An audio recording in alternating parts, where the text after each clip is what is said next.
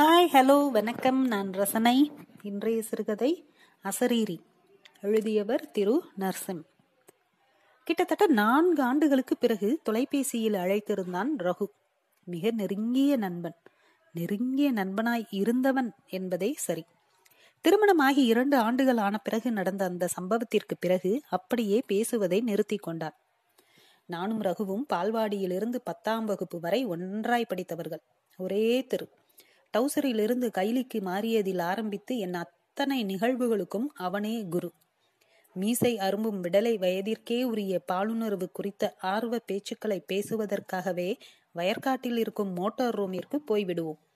தெருவின் பேரிளம் பெண்களில் ஆரம்பித்து பொடிசு வரை ஒவ்வொருவரின் சாமுத்திரிகாகளை பற்றி பேசி தீர்ப்போம். வெறும் பேச்சுத்தான். படிப்பு முடிந்து வேலைக்கு சென்ற போதும் இருவரும் மெடிக்கல் ரெப் ஆகிவிடுவதாய் தீர்மானித்து சேர்ந்தும் விட்டோம். கொஞ்ச நாளில் எனக்கு அந்த வேலை பிடிக்காமல் போனதால் கிராம நகரமான எங்கள் ஊரை விட்டு பெருநகரமான சென்னைக்கு வந்து விட்டேன். ஆனாலும் ஏதேனும் ஒரு காரணம் வைத்து தினமும் தொலைபேசியில் பேசிவிடுவோம். ஊருக்கு இரண்டு நாட்கள் விடுப்பில் போனால் அதில் ஒரு நாள் முழுவதும் அவனோடுதான். அவன் திருமணத்தன்று நானும் இன்ன பிற நண்பர்களும் சேர்ந்து அடித்த லூட்டிகளை இன்று வரை மறக்கவே முடியாது. அந்த திருமணத்திற்கு வந்திருந்த ஒரு பெண்ணின் பின்னாலேயே சுற்றி அவள் சாப்பிடும் பந்தியில் அவளுக்கு எதிராக அமர்ந்து அவள் நிற்கும் இடத்தில் எதேச்சையாக அமர்வது போல் திட்டமிட்டு என ஒரு வழியாக வழிந்து வழிந்து காதலை சொல்லி அடுத்த ஆறு மாதத்தில் என் திருமணமும் நடந்துவிட்டிருந்தது. இன்னைக்கு நல்லா சமைச்சாங்கல்லடா. இங்கே சுத்தம் என்பான் ஒரு நாள். மறுநாளே பிரமாதமான சமையல்டா. உன்னைத்தான் நினச்சிக்கிட்டேன் மோர் குழம்பு சாப்பிடும்போது. பேசாம நீ ஊருக்கே மாத்திட்டு வந்துருடா என்பான். எனக்கு குழந்தை பிறந்து பேர் வைக்கும் வைபவத்தின் பொழுது எப்போதும் போல நண்பர்களோடு கும்மி அடித்துக் கொண்டிருந்தோம். எங்கடா ரகு என ரமேஷ் கேட்டதும் தான் அவனை அங்கு காணவில்லை என்பதும் காலையில் இருந்தே பட்டும் படாமலும் இருந்தான் என்பதும் உரைத்தது. உடனே மொபைலில் அழைத்தால் அவசரமா ஊருக்கு போகணும்டா. உள்ள அக்கா கிட்ட சொல்லிட்டு தான் வந்தேன். சாரிடா போயிட்டு கூப்பிடுறேன் என்று கட் செய்து விட்டான். அன்று இரவு என் மனைவி பாவங்க ரகு அண்ணா உங்க அக்கா எப்பவும் போல இழுத்து விட்டாங்க. எப்படா உனக்கு குழந்தை கிழந்தன்னு? என்ற பொழுதுதான் பிரச்சனை புரிந்தது. அந்த வாக்கியத்தை கேட்ட பிறகுமே எனக்கு ரகுவிற்கு குழந்தை இன்னும் பிறக்கவில்லை என்பது வெகு சாதாரண ஒன்றாகத்தான் தெரிந்தது. இன்னைக்கு இல்லைன்னா நாளைக்கு என்றுதான் தோன்றியது. அந்த ஞாயிற்றுக்கிழமையே ஊருக்கு போய் அவனை பார்த்தேன். அப்படியான ரகுவை பார்த்ததே இல்லை. உடைந்து போயிருந்தான். அவனும் நானும் சேர்ந்தால் வெகு சாதாரண ஒரு விஷயத்தை கூட ஏதாவது பேசி சிரிப்பாக மாற்றி கண்ணில் நீர் வர சிரிப்போம். மோட்டர் ரூமிற்கு கூட்டி போய் பேச ஆரம்பித்தேன். என்னடா ரகு லூசு மாதிரி இப்படி சின்ன மேட்டருக்கு ரியாக்ட் பண்ற? அவ்வளவுதான். அதுவரை அடக்கி வைத்திருந்த அழுகையை கொட்டி தீர்த்து விட்டான். இல்லடா ஊர் இன்னும் மாறல. மாறாதுடா. எங்க போனாலும் புழு இருக்கா பூச்சி இருக்கான்னு கேட்டு உயிரை வாங்குறானுங்க. அவ எங்கேயுமே வர்றதே இல்லடா. ஏதும் பேசாமல் அவனை பார்த்து கொண்டிருந்தேன். ஜாதகம் ஜோசியம்னு ஆரம்பிச்சு பார்க்காத வைத்தியம் இல்லை என்றான் மெதுவான குரலில். ரெண்டு வருஷம் தானடா ஆகுது? லூசா நீ? எங்க பெரிய அக்காவுக்கு ஏழு வருஷம் கழிச்சு பிறந்துச்சு தெரியும்ல? ஆறுதலுக்காக வார்த்தைகளை தேடி கோர்த்து கொண்டிருந்தேன். மிக மெதுவான குரலில் சொன்னான் இல்லடா எனக்கு ஏதோ பிரச்சனைன்னு சொல்லிட்டாங்க. கவுண்டோ என்ன கர்மாந்திரமோ பத்தலையாம். யாருக்கும் தெரியாது. சொல்லும் பொழுது அவனுக்கு அழுகை வரவில்லை. ஆனால் அவன் குரல் வறண்டிருந்தது. தொடர்ந்தான் இது தெரியாம அவ வெள்ளிக்கிழமையான கோயிலுக்கும் சனிக்கிழமையான ஆஸ்பத்திரிக்கும் கிளம்பிடுறாடா சிங்கிடி சிங்கிடின்னு சிரித்தான். எனக்கு சிரிப்பு வரவில்லை. அவன் தோளில் கை வைத்து மெதுவாக சொன்னேன் இப்ப சரி பண்ண முடியாததுன்னு எதுவுமே இல்லடா. மெடிக்கல் ஃபீல்ட்ல இருக்க உனக்கு தெரியாதா? அவன் சமாதானம் அடையவில்லை. ஒரு வார்த்தை கொல்லும் ஒரு வார்த்தை வெல்லும் என்பார்களே. அது போலத்தான். நான் சொன்ன அடுத்த வார்த்தை வந்து விழுந்தது.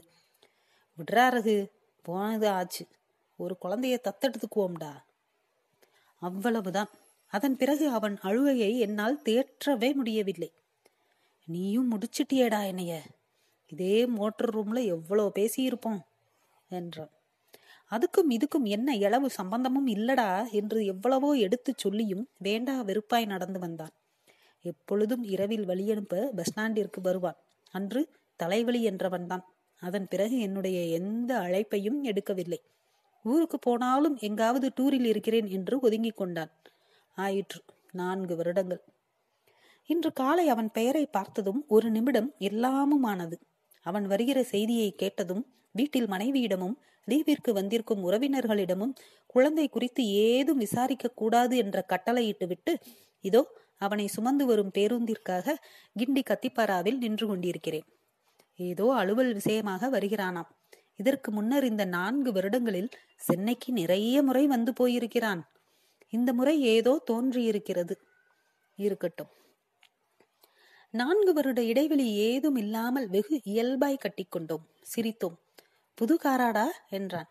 அங்க நானும் புது இறக்கியிருக்கேன்டா என்றான். ரமேஷ் குறித்தும் தெருவில் இருக்கும் பூனைக்கண் மாலதியின் அழகு குறித்தும் பேசிக் கொண்டிருந்தான் பழையவன் ஆகிவிட்டிருந்தான் சந்தோஷமாயிருந்தது அவனுக்கான அறையை ஒதுக்கி கொஞ்ச நேரம் படுக்க சொன்னதும் வாடா பேசிக்கிட்டு இருப்போம். இந்த ஊர்ல இப்ப பால் கிடைக்காதோ? காப்பி கீப்பி? என்றான்.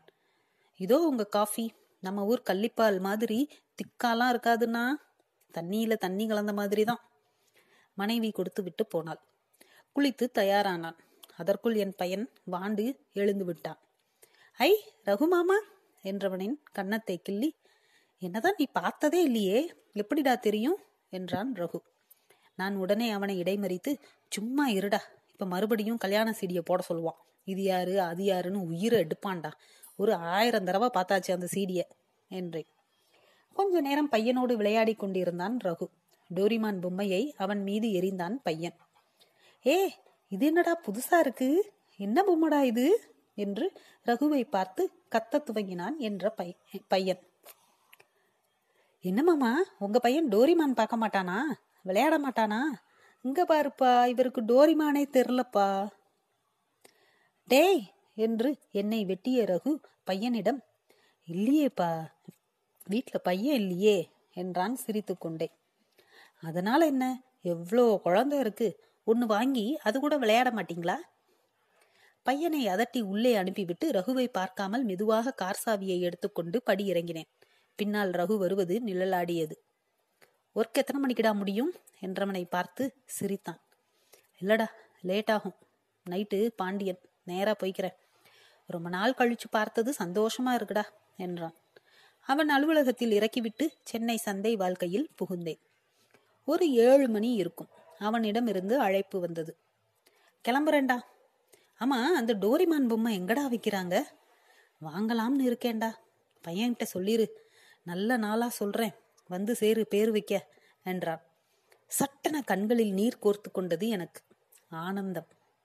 நன்றி.